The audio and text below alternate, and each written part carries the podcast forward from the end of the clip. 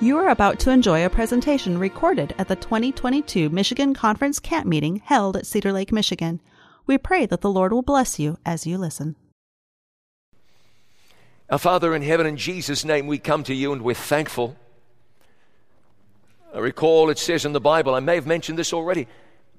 You've said, Open wide your mouth and I will fill it.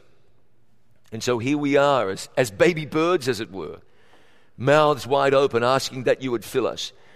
Open our hearts, Lord, and fill them. Speak to us. We want to hear from you. We ask that it would be so. Bless this evening, we ask of you in Jesus' name. Please say, Amen.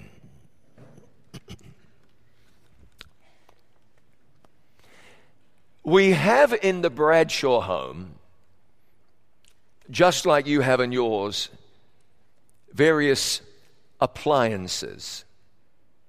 Some of the usual things the blender, I love that Vitamix, instant pot. We like that instant pot so much. My wife likes that instant pot so much. We have two. Not even sure why, but we have two.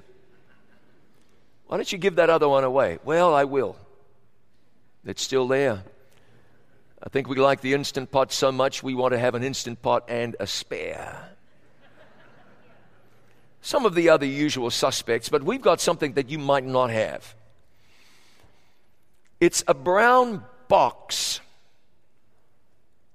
about that tall, probably that wide. Yeah, something like that and it has on it a fan. It was given to us. And somebody said to us, if you run that thing in your home, it will remove unwanted smells, odors. You might have a musty place in the house. You run that little thing, pff, takes care of it. I wondered if it was an ozonator. Those are real good. It's not an ozonator. When you run it, it does leave a sort of a smell behind. My wife, Melissa, is convinced this is the best thing since somebody took a knife and sliced a loaf of bread. She's convinced. I, on the other hand, am convinced, convinced the thing is useless. A couple of months ago, our nephew, who had recently bought a used car, wanted to get the cigarette smoke smell out of the car. My wife said, Bring the car into the garage, plug that thing in, put it in the car, close up the car, run the thing for a, a while. He ran it and ran it and ran it. He ran it for days and hours and months and weeks. He ran this thing. And when he turned it off, took it out of the car, opened up the car, the car smelled just as bad as when he first put it in there. This is not a source of contention or irritation in our home. Of course it's not. I mean, I'm right, my wife is wrong. That's, that's pretty simple.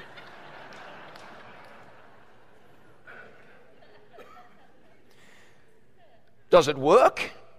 I don't think so. I said to her one day, Does this thing work? It's a good question, I think, a fair question. If it works, it works. I don't think it does. Melissa is convinced it does, which is probably enough to tell you that she's right and I'm not right. Figure this out opposites attract, and I have a really smart wife. But I don't think it does. Does this thing work? It's a good question to ask yourself. It's been a while now, but every so often somebody's going to tell me that this copper bracelet that they're wearing, they wear the copper bracelet because it, it, it heals arthritis or stops bedwetting or, or, or something or other. I've never seen any empirical data that suggests that those claims are true. I ask the question does this thing work? Of course, the wearer says every single time, it works. You remember everywhere you went, there was somebody telling you that what you need was colloidal silver. Just drink this. There are people here tonight, they're going to stop. I'm going to run as soon as the sermon is over because if I don't, someone is going to tackle me to the ground. I'm not letting you up until you admit that colloidal silver is the best thing since that fan thing your wife brought home. Fair comparison. Colloidal silver, it'll get rid of warts, it'll get rid of ringing in your ears, it'll make you prettier, everything. Does this thing work? Years ago, I'm, I'm, was it 20? That's not long. We all, most of us think 20 years was not long. My wife and I are on the road, and people were extolling the virtues of barley grass or barley green or something like that. I'm looking at this stuff. I put it in the cup, I mix it up. They say, oh no, you really need to put like orange juice or something in there. If you gotta adulterate it just so it's palatable, you should probably stay away from it. And I choked this thing back, put my glass down. I turned to my wife, I said, Does this stuff work? it better. I want to be three inches taller after drinking that. I went through so much grief. I want to have my hair back. Wrinkles gone.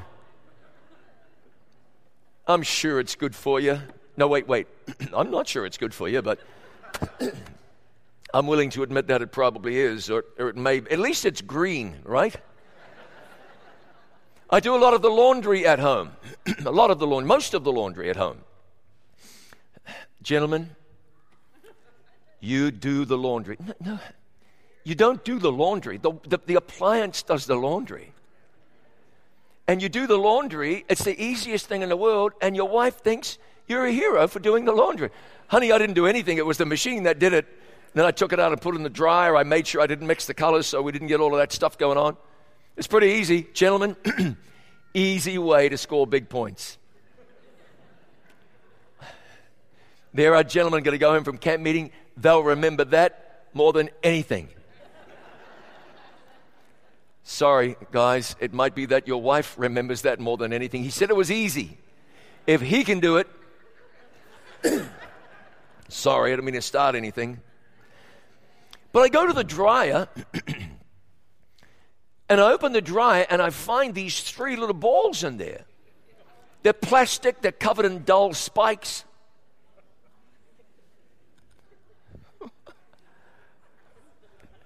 Melissa, Melissa, what's this? It's a dryer ball. There's three of them in the dryer. Yeah, they're really good. What do they do? they make the clothes dry better. I'm examining. What? What do they do that they make the clothes dry better? Well, evidently, they stop the laundry from clumping.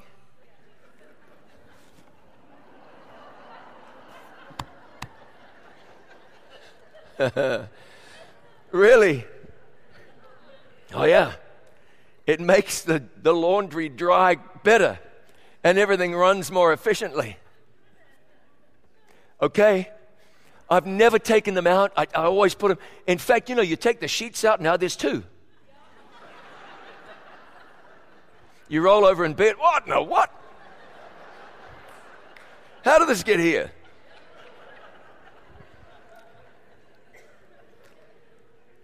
You can imagine my great disappointment when, in preparing for this sermon, I went online. Do dryer balls work? I was crestfallen. Evidently, they make the dryer 14% more efficient. I couldn't believe it. It's not that I wanted to tell my wife, I told you so. Okay, I wanted to tell my wife, I told you so. Couldn't do it. Evidently, There is some utility in using these things. Evidently. My wife has a fitness tracker. We go walking together. How far we walk? Three and a half miles. Great. Now, why does my daughter's fitness tracker say we walk 4.2 miles? Every time. Turns out her fitness tracker is out of whack by about 10%. So she thinks she went for a five mile run. She ran five and a half. You know, you go, and I, and I burned so many calories while I was out running. How does a watch determine how many calories you burned? Tell me that. Oh, there's a sensor and a this and a that. And I'm saying, does this thing work? Oh, absolutely. But, and my heart rate is, and, and so forth. Well, I, I'm, I'm so happy that the other day I stumbled across an article telling me that the calorie tracker on your wristwatch doesn't work. It's only a best guess. They take some data and extrapolate it out. It's always off, sometimes by a lot. Maybe it's a bit of a guide for you, though. Calorie tracker, we're outsmarting ourselves, I think. Medicine has been susceptible to treatments that didn't or do not work. Walter Freeman's a fellow whose name is associated with prefrontal lobotomies. They were a disaster. We've all forgotten about fen-phen. That was a, a sort of a combination of a, a couple of drugs. Well, one was an appetite suppressant, one was an amphetamine. It was designed for weight loss, and then turned out that millions of people used the treatment, and lots of people ended up with heart trouble. That didn't work. Tech products, Google Glass. I don't know whether you say it didn't work, but it didn't catch on. And then people, they bought themselves a, a Samsung, sorry, a Samsung Note 7 telephone. Oh, great. And, and why is it this phone is better than that and my camera is better than yours? And oh, it's, it's a phone, man. You take it on the, on the airplane, though, and hello, these phones would catch fire. Catch fire. These great devices, fantastic, technologically advanced little pieces of machinery. Don't you hate it when you're on a plane and somebody's phone catches fire? I that's a way to disturb an otherwise perfectly good flight. And here's what you know. After the powers that be said, you're not allowed to take that phone on the plane anymore, you know people did. You know they did. And there you were white knuckling it all the way from takeoff to landing, hoping that the idiot who brought a Note 7 on the phone when she or he was not supposed to was not sitting next to you. But there's something else I'd like to look at with you tonight. We are going to ask the question Does this thing work? And it's what we do in response to the question that determines the answer. So, what is it I'm asking about? What is it of which we ask the question tonight? Does this thing work? I'd like to go back in time with you a couple of hundred years. Presbyterians, Methodists, and Baptists in these United States adapted what they had learned from Christians in England and Scotland, and they began to meet all across the American frontier in large numbers for outdoor meetings. Just 30 or so miles away from where I was just a couple of weeks ago, large camp meetings were held on the banks of the Gasper River. People would travel long distances and the gatherings would last for days, and so the people would camp. A Presbyterian minister named John McGready described what happened at a camp meeting in the year 1800. He wrote, No person seemed to wish to go home. Hunger and sleep seemed to affect nobody. Eternal things were the vast concern, McGready wrote. Here, awakening and converting work was to be found in every part of the multitude. Sober professors, he's really saying nominal Christians, who had been communicants for many years, now lying prostrate on the ground, crying out in such language as thus I have been a sober professor, I have been a communicant. Oh, I see that religion is a sensible thing. I feel the pains of hell in my soul and body. Oh, how I would have despised any person a few days ago who would have acted as I am doing now. But oh, I cannot help it. Little children, young men and women, and old gray headed people, persons of every description, white and black. Interesting, this was written in the year 1800. White and black were to be found in every part of the multitude, crying out for mercy in the most extreme distress. People would come to camp meeting in their thousands, and large numbers of people were converted. In 1868, Seventh day Adventists gathered for the first Adventist camp meeting on the farm of an E.H. Root in Wright, Michigan, about 10 miles from Grand Rapids, not very far from here. Since then, we have held camp meeting virtually every year on every continent, perhaps in every country where our work is. Maybe one could say in every conference, certainly in every conference, in most unions, in many divisions around the world. Camp meeting takes an immense amount of time, planning, a lot of resources. Virtually every pastor in the Michigan Conference and every office worker is here this week. They are being paid. Do the math. Just that alone. And you see the expenses rising and rising and rising the security, the planning, the getting stuff together, the camp pitch, the tear down, the bringing in of vehicles and the taking away of resources. I've got a question for you tonight. And my question is Does this thing work?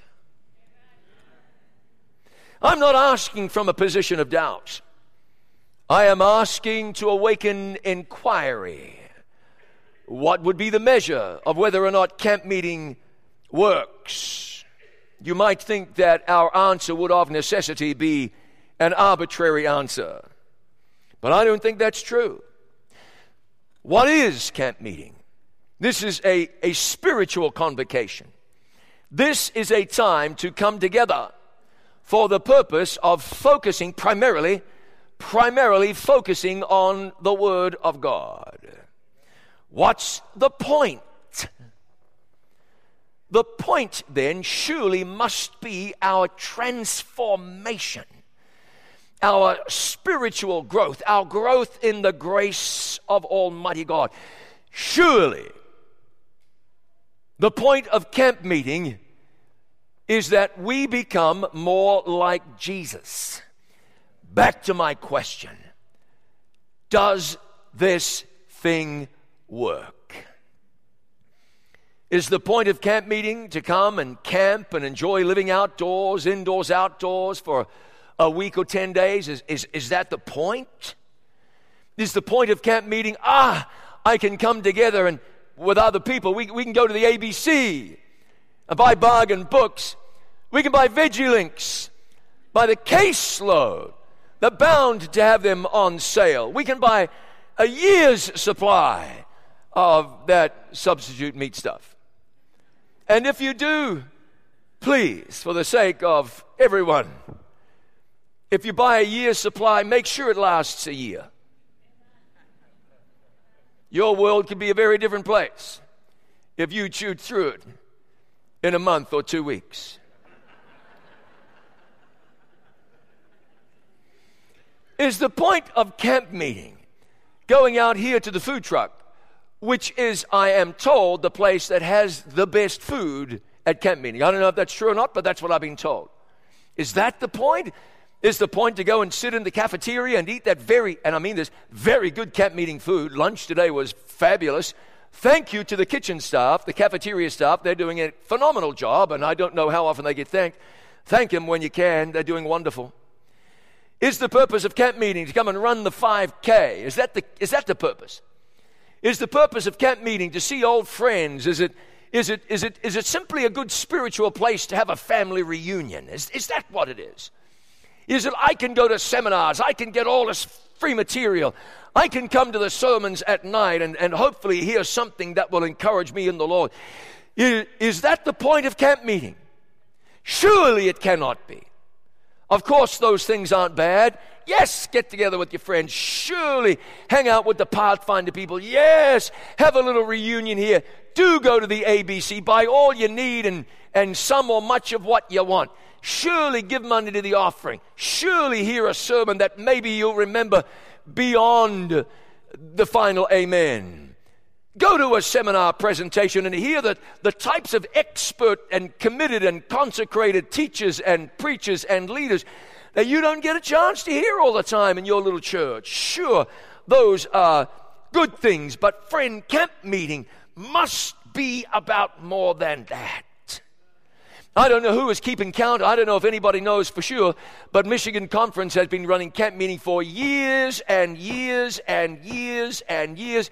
It is legendary to the extent that just a couple of days ago I was talking with some people who told me how happy they were to be at Grand Ledge again.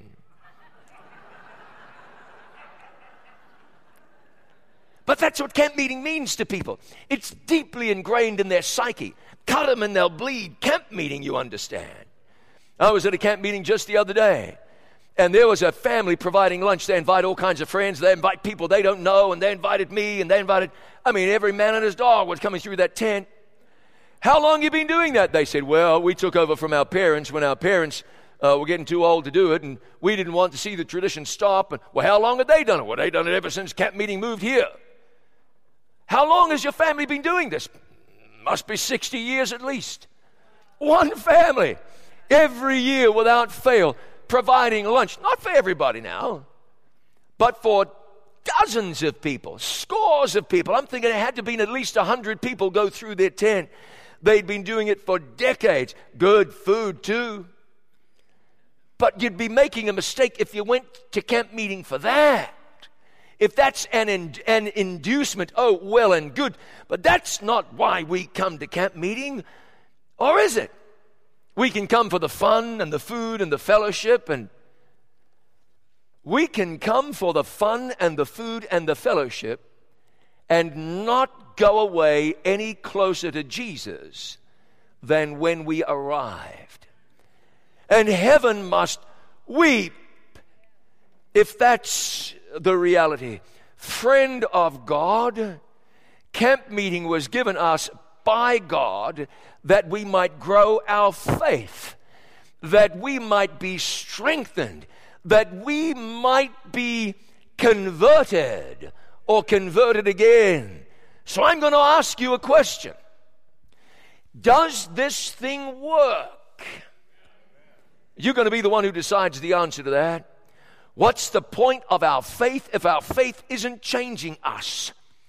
We have not been called by God to be secular wolves dressed up in sheep's clothing. Worldly people with a, with a Christian sticker, a little fish sticker attached to the bumper of our lives. There's got to be more to it than that. The Apostle Paul wrote to Christians living in Rome, challenging place, man, challenging place. You want to talk about secular society today? Let's talk about what Rome was like in the year 40, 50, 60, 70 AD. Rome was rough. Rome was filled with idols. Rome was a testament to man's idea of his own brilliance. Rome was not a city dedicated in any way to the Creator God. And Paul wrote to Christians living in that challenging milieu. And he said, I beseech you, therefore, brethren, by the mercies of God, that you present your bodies a living sacrifice holy, acceptable unto God, which is, he said, your reasonable service. Come on now. Paul said, I am appealing to you to live for Jesus like you are a burnt offering. That is, everything on the altar, everything burned up for the sake and the love of God. Paul is saying, That's what I'm asking you people in Rome. He's saying tonight, that's what I'm asking you people at Cedar Lake, Battle Creek, Mount Pleasant, Ann Arbor, Troy, Detroit, Kalamazoo, I am asking you to live as though you are on the altar being consumed for God. And he says, I ask that of you because it is your reasonable service. It's reasonable for a Christian to live in such a way that his or her whole life is given to God. Reasonable. Your reasonable service. And then he said, Be not conformed to this world, but be ye transformed by the renewing of your mind, that you may prove what is that good and acceptable and perfect will of God. A burnt offering. Some of us, we're legalists, rule keepers. Others are sensationalists, like the Athenians spending your time in nothing else but either to tell or to hear some new thing. You can be a progressive if that's what you want to call yourself. I don't know what that is. I think if you're progressive, then that means that your life is given to Jesus and you're on the altar and you're being burned up because you are making progress in your Christian walk. The progressive who says, I'm a progressive, I'm leaving the church behind, is merely someone who's in apostasy if you're leaving the church behind. I'm growing on from these unenlightened teachings. No, no, no. This is the faith once given to us by the saints. We don't move on from that. We hang on to that. Folks pushing the envelope, reinventing the message. Oh, I understand. We used to believe this. But now, if you look at it from this perspective, we are broadening the definition and widening the understanding all the way to hell. Friend, we have to be more than that legalist, moralist, progressive, liberal, conservative. We got to be Christians. That's what we must be. People who live with their eyes fixed on God, hearts bound up with the heart of God, so you don't know where your heart begins and the heart of Jesus ends. Christians. And if camp meeting isn't helping you to grow closer to Jesus, this thing doesn't work. And then you got to do a hard, long moral inventory, asking yourself not where camp meeting is failing, but where you are failing. If you can't go into a Christian property with other Christians and listen to Christian music and Christian sermons and go away a Christian, the problem's not with the camp meeting. The problem's got to be with you. Saul the persecutor, arrested by Jesus on his way to Damascus, turned into an ardent disciple. Why? He had a meeting now, I don't know when he went to that brother's house whether he was camping or not. I'd like to think the brother made him stay outside in the tent so that the preacher can call what he had a camp meeting. Whatever kind of meeting he had down at that man's house, he met Jesus and it changed his life. It changed his life because meeting Jesus changes your life. Now, you can feel like a failure. I don't want you to do that. What I want you to do is feel like a believer, feel like a repentant Christian, feel like somebody who looks in the mirror and says, There is a failure, but looks towards heaven and says, There is a Savior. And so I will hang on to Him. I won't hang on to the mirror. Hang on to Jesus. Jesus ministering His blood in the most holy place of the heavenly sanctuary. Jesus saying for you tonight, My blood, my blood. Jail keeper in Acts 16. Jail keeper, hardened former Roman soldier in a jail. The men are in prison. They're chained up. Paul and Silas are in maximum security. God sends an earthquake. Everybody wakes up. Jail keeper wakes up. Oh, I'm dead. Their doors are open. Surely they're gone. He's going to kill himself. Paul and Silas were even burdened for the man who oversaw the whipping of their back and the fastening of their hands and feet in stocks and chains. They had a burden for him. Don't kill yourself. Don't harm yourself. We are all here. The man said, I have an encounter with Jesus. An encounter with Jesus. And he called for a light and he sprang and he fell down before them. He said, Sirs. He wasn't calling him sirs several hours ago. What must I do to be saved? You're going to come to camp meeting? A grump and go home the same. You're going to come to camp meeting and your wife is sick of you and you're going to go home and subject her to more of your sickeningness. You're going to come to camp meeting, uh, misery guts, too miserable to write a tithe check and trust God and go home the same. And then you're going to say, We got to go to camp meeting next year. Don't come. It hasn't been working for the last 10, 20, 30, 40 years. You must well just go to Disneyland, man. Or fall on your knees and say, Jesus, Jesus, save me. Jesus, change me. If it was 1950, I'd be saying, kind of camp meaning it hardly even matters. Because 72 years later, we're still going to, you got time. But in 2022, we can't say that, can we? You got time. You got time. I'm looking in the mirror, I'm going, I, I, I don't. No matter when Jesus comes back, I don't have much time. Look at me now. Not now, friend, it's 2022. Jesus is coming back soon. We, we, we can't, I'll, I'll, I'll, repent later. I'll, I'll become honest later. I'll give up my dirty websites later. I'll stop being lazy later. I'll start going to church later. Ladies and gentlemen, this is later. Later's here. And now Jesus says, like it says in, isn't it the Proverbs, my son, give me your heart. That's what he says. Camp meeting is Jesus saying to you from the time you walk onto the premises, give me your heart. And every day, give me your heart. You're going to be at 7 o'clock tomorrow morning to hear Adam Ramdin. And Jesus is going to say through Pastor Ramdin, give me your heart. You're going to go to some seminar over there and learn about this or that or the other. And in this, while you're busy putting knowledge in your mind, Jesus is saying, give me your heart. There is a young person here who has come to camp meeting this year just kind of got dragged here a little bit. They go, they see their friends. It's, it's cool. But Jesus is saying to that young person, Give me your heart. I've got an eternal future for you. I got plans for your life. I'll make you happier. I'll make you holier. You live a long time. Eternity is a long time. Give me your heart. That's camp meeting. You cannot go away from camp meeting not having encountered the Spirit of God. Are we praying in the morning? God, fill me with your Holy Spirit today. Lord, speak through that preacher to feed my soul. Are we praying that? Are we taking the opportunity to pray, to pray with others?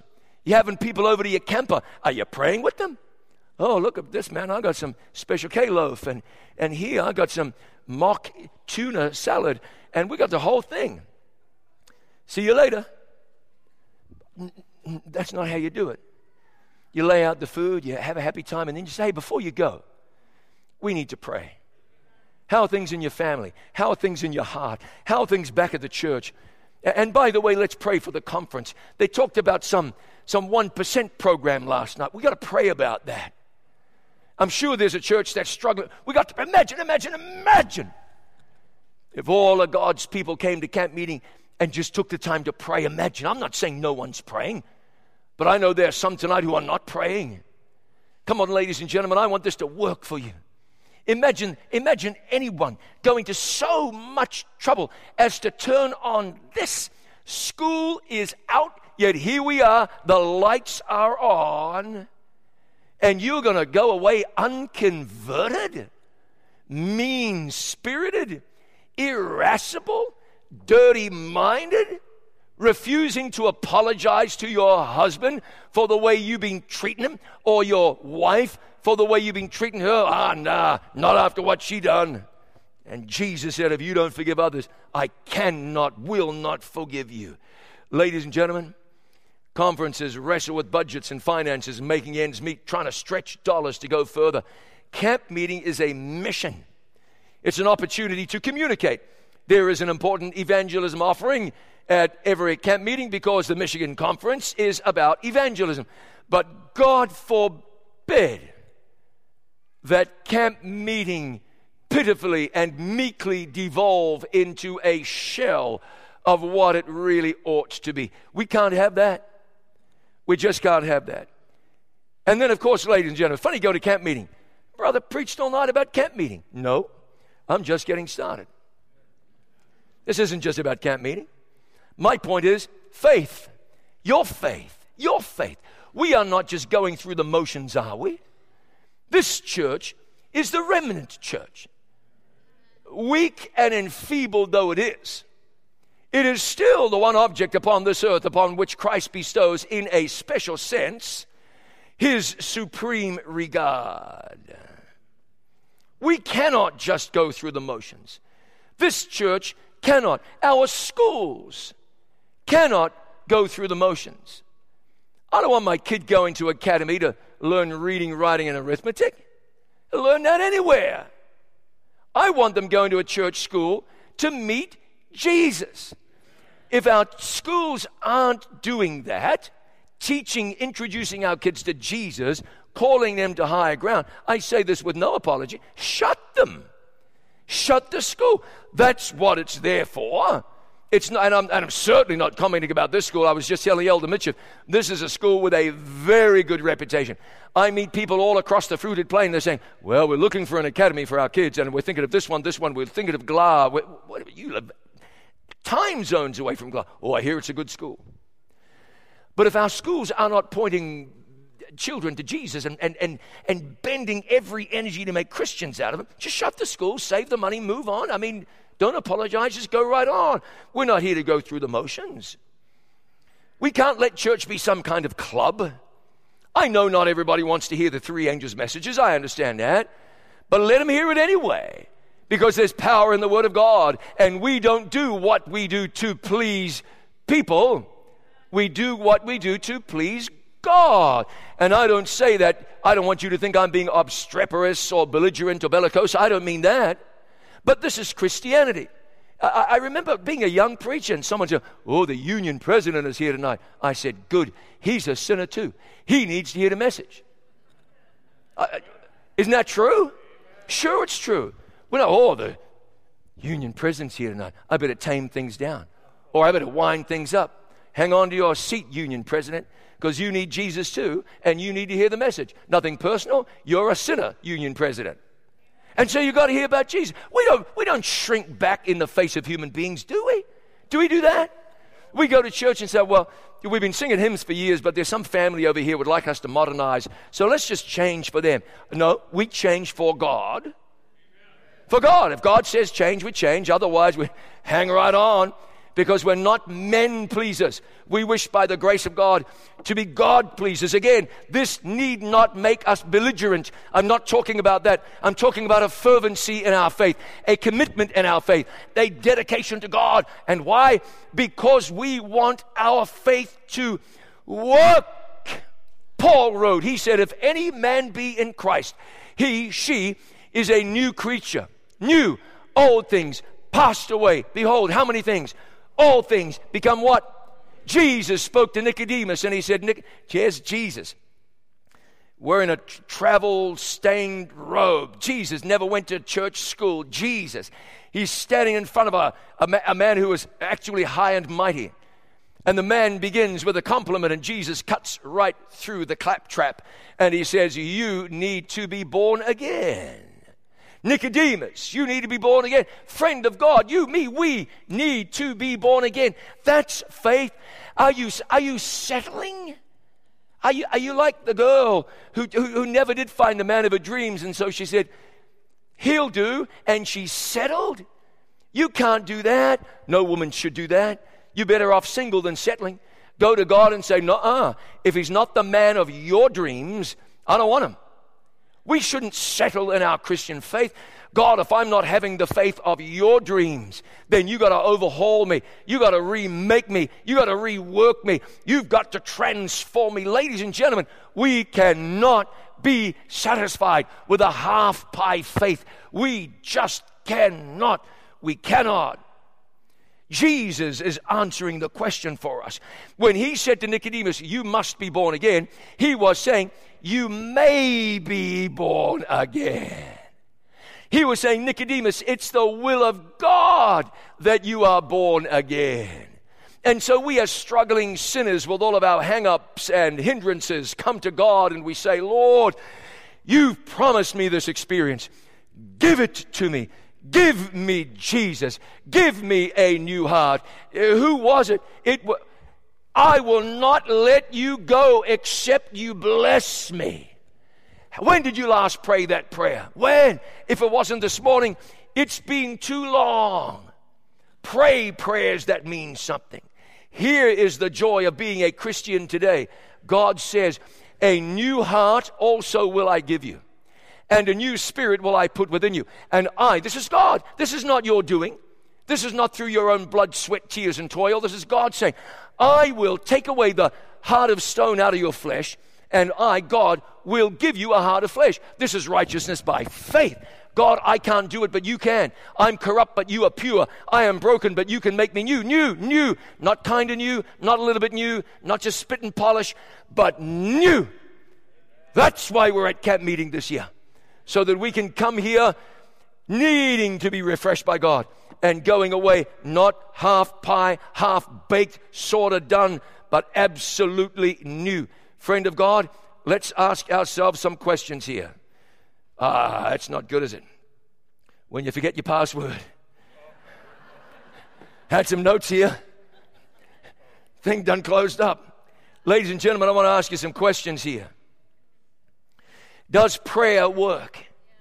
We're asking ourselves, does this thing work? Jehoshaphat in Second Chronicles 20 looked out at a marauding army heading his way. He and his people were going to be, you know, people use that word decimated. They misuse it. You know what decimate means? To reduce by 10%. Des, like a, a deci, de, decimal is a tenth. They weren't going to be decimated, they were going to be devastated. And, and I don't have the time to, to, to, read the prayer, but man, I wish I, I wish I would.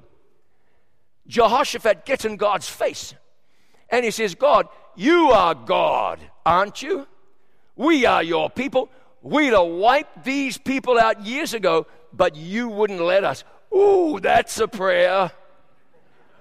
This is your fault, really, God, because we wanted to kill them off, and you said no. And here they are. If you'd let us, we wouldn't be in a pickle right now. We have no power. We have no might. Jehoshaphat said, But our eyes are upon you. We're looking in your direction, God. This was a weakened man. He didn't say, We deserve it. He didn't say that. He said, We are your people. You've stood for us before. We need you to do so again. And he prayed. And uh, you know what happened in that war? The enemy turned on themselves, killed each other and they left behind so much spoil, it took Jehoshaphat's people three days to gather up all the valuables. In answer to prayer, does prayer work? Yes, of course it, of course it works. The king and, and God doesn't want you praying any namby-pamby prayers. The king came to Jehoshaphat, uh, not to Jehoshaphat, to Elisha. Elisha said, Strike the ground. The man did it three times and stopped, and Jehoshaphat was rough. In other words, God was upset. He said, You're only going to get three victories now. If you'd kept on striking the ground, we'd have given you so many victories, we'd have completely div- delivered you. God would have completely delivered you. God was upset because the man prayed for too little. John Knox didn't ask God to convert his neighbors. John Knox said, Give me Scotland ere I die.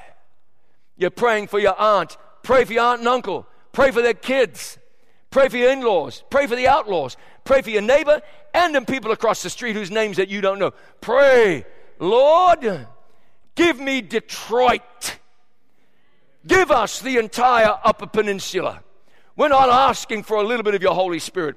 We're asking for so much Holy Spirit to descend on this place, people won't know what hit them. Friend of God, does prayer work? When you pray, and when you expect and when you pray in faith and when you bring God the promises, sure it works. Whether or not it works depend on you. It works with you or without you. With you, your prayers will be answered and God will show up and He will do great things. Surely this thing works. Does faith work? Somebody once said that faith was believing, was expecting God to do what God said He would do simply because He said He would do it. In other words, living not by bread alone, but by every word that proceeds from the mouth of God. That's faith. Faith. Centurion came to Jesus. Oh, my servant isn't well. Oh, okay. I'll come down to your house. No. Just speak the word only, and my servant will be healed.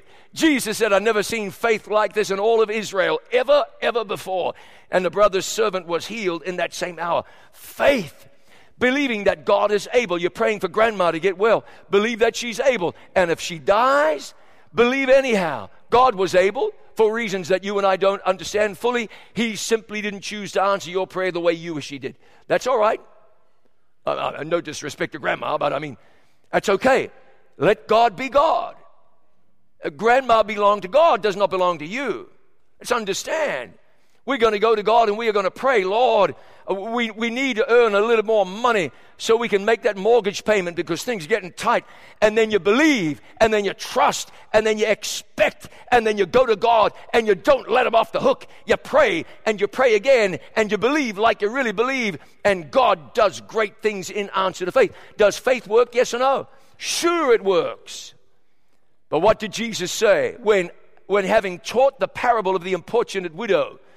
Jesus said, When the Son of Man comes, will he find faith on the earth. It's so important that the Bible says in Revelation 14, here is the patience of the saints. Here are they that keep the commandments of God and the faith of Jesus. We are saved by grace through faith, believing that God can do what he says he can do. Let me ask you a question. Maybe you don't want to answer this out loud. Does preaching work? Hmm. No, you see, this interesting one. Because when I asked about prayer, Amen, I, your response about blew me backwards a couple of feet. And when I asked you about preaching, the reply was muted. So I'm going to take that to mean you don't know. And I understand some preachers will leave you feeling that way. And, and maybe you just don't know. But if you're not sure if preaching works, go and ask Jonah, who went to Nineveh. Nineveh. You know, you know why Jonah didn't want to go there? Probably several reasons. Recently, the BBC ran an article, maybe a couple of years ago, about an, ex, uh, uh, an exhibition of Assyrian art that was on display at the British Museum. And they said this art depicted scenes of unusual cruelty, ghastly stuff. The Assyrians would flay their victims alive, skin them alive.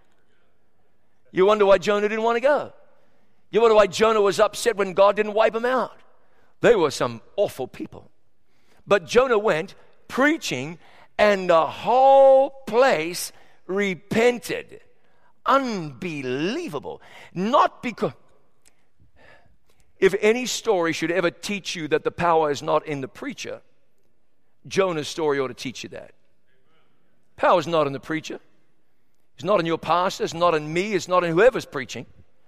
But there's power in the Word of God as the Word of God moves. All of Nineveh repented. Quite phenomenal. And Jesus said, as a result of Jonah's preaching, the men of Nineveh would rise in judgment with this generation because he's saying that this generation who had Christ in their midst wouldn't repent. But when Jonah went down to Nineveh, they repented, you understand. I'm reading from Acts chapter 8. Therefore, they that were scattered abroad went everywhere preaching the word. Then Philip went down to the city of Samaria and preached Christ to them. And the people with one accord gave heed to the things Philip spake, hearing and seeing the miracles unclean spirits crying with a loud voice came out of many that were possessed with them. And many that were taken with palsies and that were lame were healed as a result of the preaching ministry. Hey, I want to appeal to you don't devalue the power of the spoken word of God. Uh, I used to go to a church, man, preacher would preach for about 15, maybe 20 minutes. We left. Because as you have heard it said, sermonettes produce Christianettes. And I did not want to be a Christianette. Uh, let's have 45 minutes of music and 15 minutes of preaching. That friend of God is back to front. And preachers, please, please, please, don't preach just weak sermons, whatever that means. We are living in the time of the judgment. Did you know that? The hour of his judgment is come.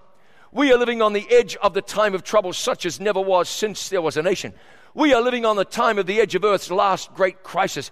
Open up the Bible, friend of God, whenever you can, proclaim it, preach it, liberate it, do something great. Let the Word of God speak through you.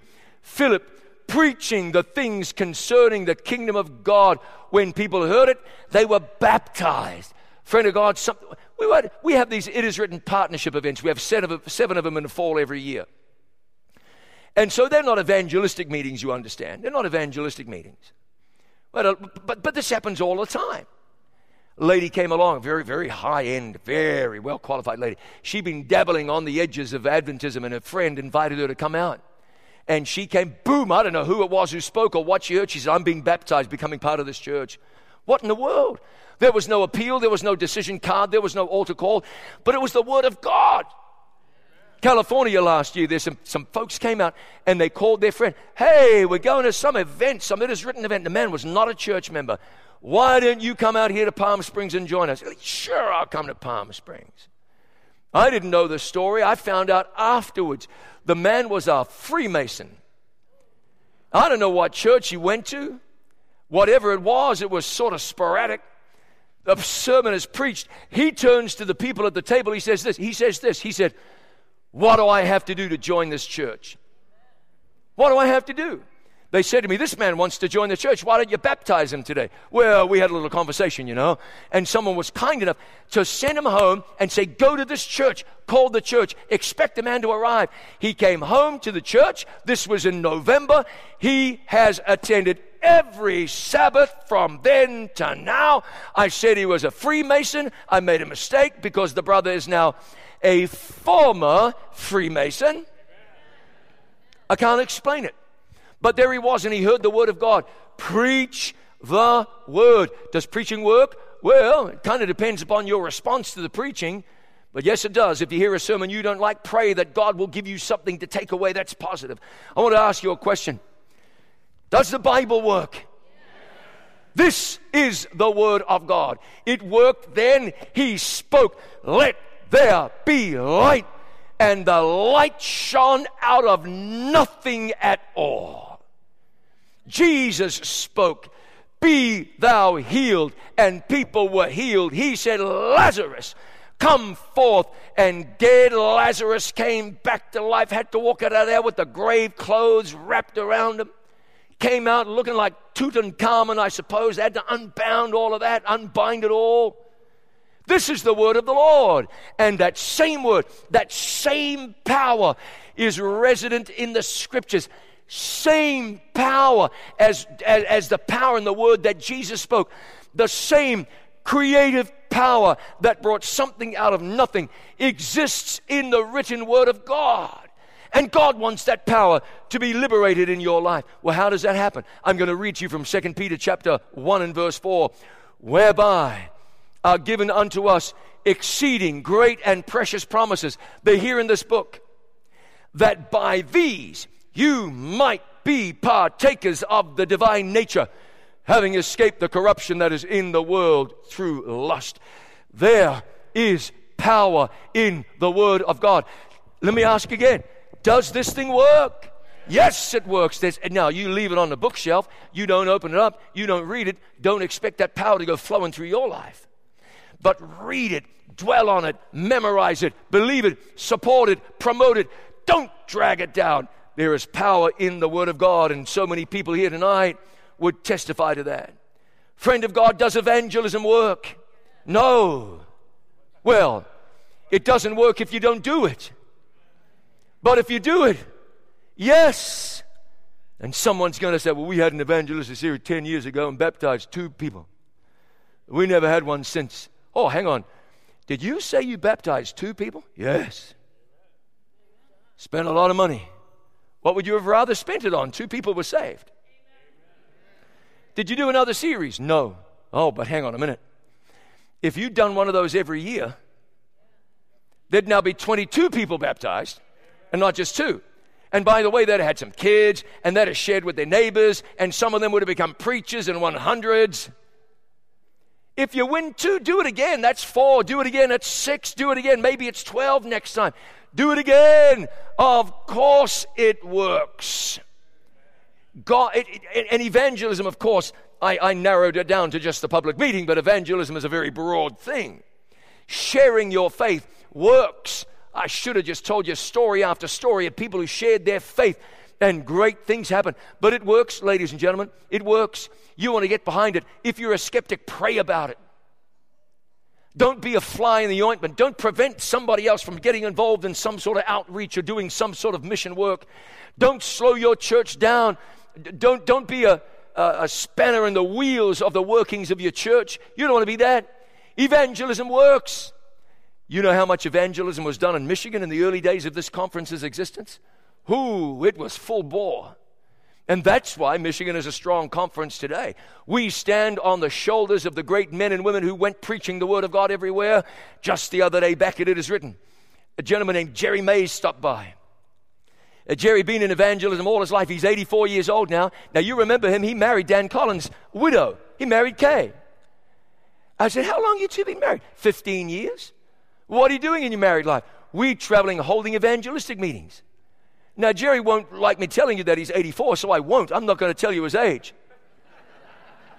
Kay, and many of you know Kay, is younger.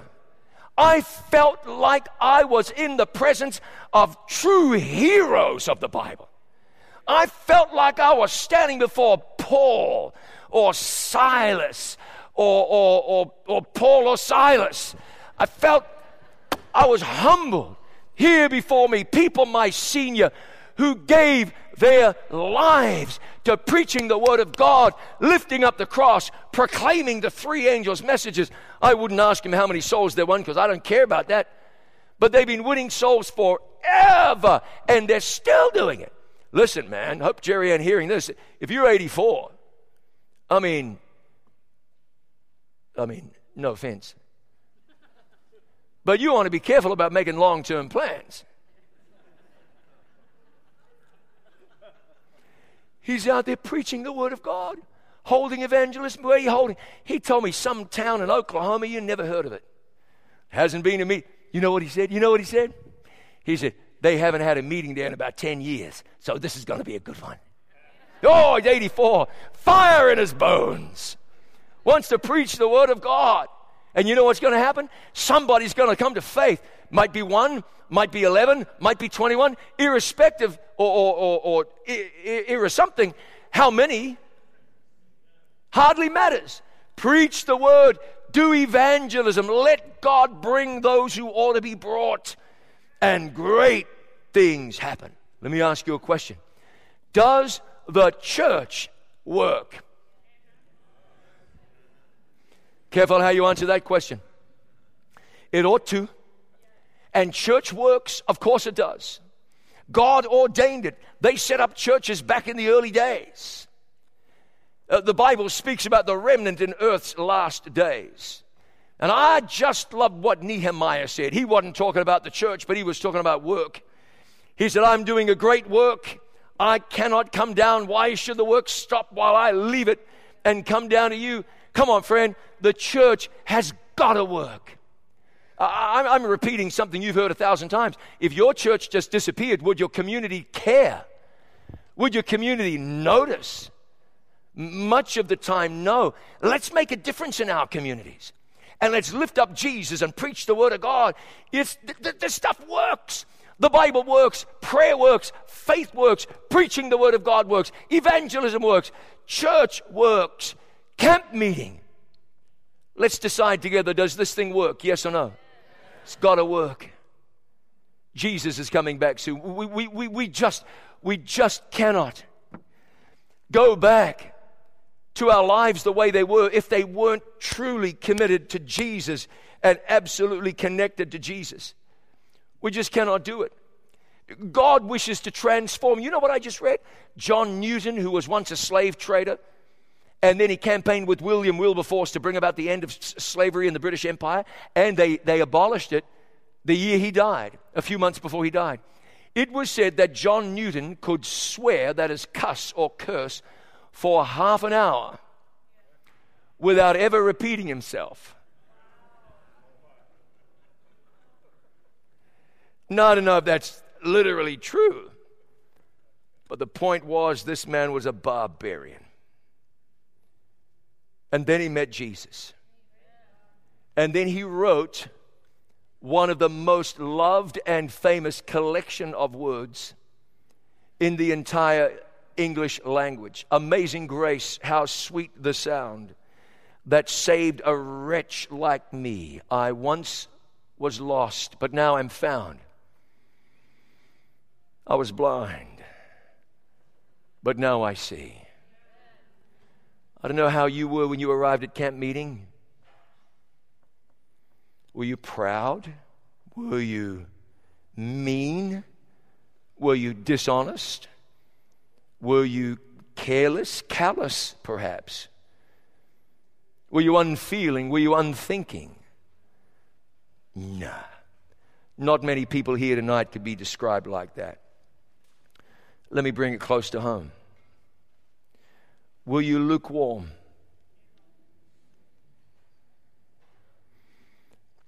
Were, were you sort of in, but not really all the way in?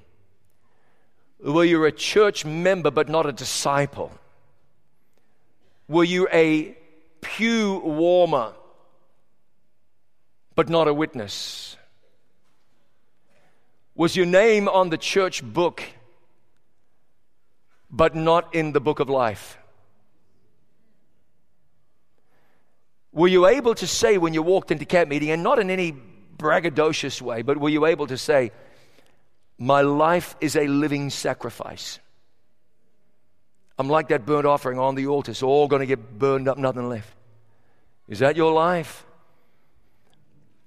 Did, did you come to camp meeting with a talent that you haven't turned over to God? Huh? Did you, did you, did you come here with capacities having a conversation as I walked this morning. I, I, I think that's where it came from. The idea being you got talents that you're using for you, but not, oh, that's right, I was talking with Pastor Griswold this afternoon. Are there, are there talents that God could use and, and you using them for yourself? Do you have great plans for this world? You know, if I just, if I just keep on this road, I'm going to make another million or another couple of million dollars. I get that another house. Nothing wrong with a million dollars, nothing wrong with another house, but is your focus in the right place or the wrong place? Did, did, did you ever say, did you ever say, what could somebody with my ability do for the Lord? Did, did you ever say, I want to give more time to God and less time to business? Say, you're one of these people, you're a dad who never sees your kids. Are you one of those people? No, man. You can't come to camp meeting like that and leave like that. I don't mind if you arrive like that. Bring them. Bring the sinners. Bring the worst sinners. It's, I mean, it's a bad thing that we don't have more wretched people in here. It's too bad. What's going wrong that we're not finding real sinners and bringing them? That's a story for another time, I suppose. But it's okay to arrive at camp meeting like that. Sure, it is. Because you come to Jesus as you are. But if you go away from here as you were, then it's evident that when you came to camp meeting, you didn't come to Jesus. Because Jesus said, Whoever comes to me, I will in no wise cast out. Come to me, all you that labor and are heavy laden, I will give you rest. It's okay to be a sinner. But come to Jesus as soon as you figure that out and let Him change you and save you and grow you and keep you and bind your life up together with His. I want to appeal to you, friend, that camp meeting this year works. Now, I don't know if you're going to leave this place walking on water or turning water into wine. I'm not going there. But camp meeting will have worked if you leave this place and Jesus has your heart. Then it worked. Then it's a success. You've determined to yield it to Jesus all your life, everything on the altar. Jesus, take my heart. I cannot give it. Keep it pure, for I cannot keep it for thee. Save me in spite of myself, my weak, unchristlike self.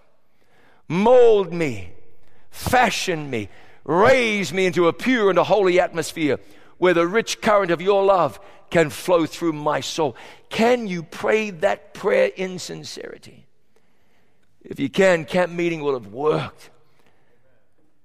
The brethren and the sister in down the conference office will say, that was worth it saw people leaving fired up, f- filled with the blessing of God, motivated by the grace of God. They say, let's do it again because next year God will work miracles like that again. We don't have much time, friend. It's basically now or never. Do we make the decision tonight? Lord Jesus, let my faith work in my life. Let prayer work. Let this Bible work. Let the promises take hold of me. Work miracles in me, through me, in spite of me. Lord Jesus, bring me alive as a Christian. Can we pray that prayer? I think we can. Come on, let's pray it now. Let's pray it now. Our Father in heaven, In Jesus' name, we come to you, offering you our hearts. We give them to you if we could, but we can't. But we can consent that you take them and make them yours. And so, friend, as I pray, I'm asking you to think very quietly about something that you want to surrender to Jesus.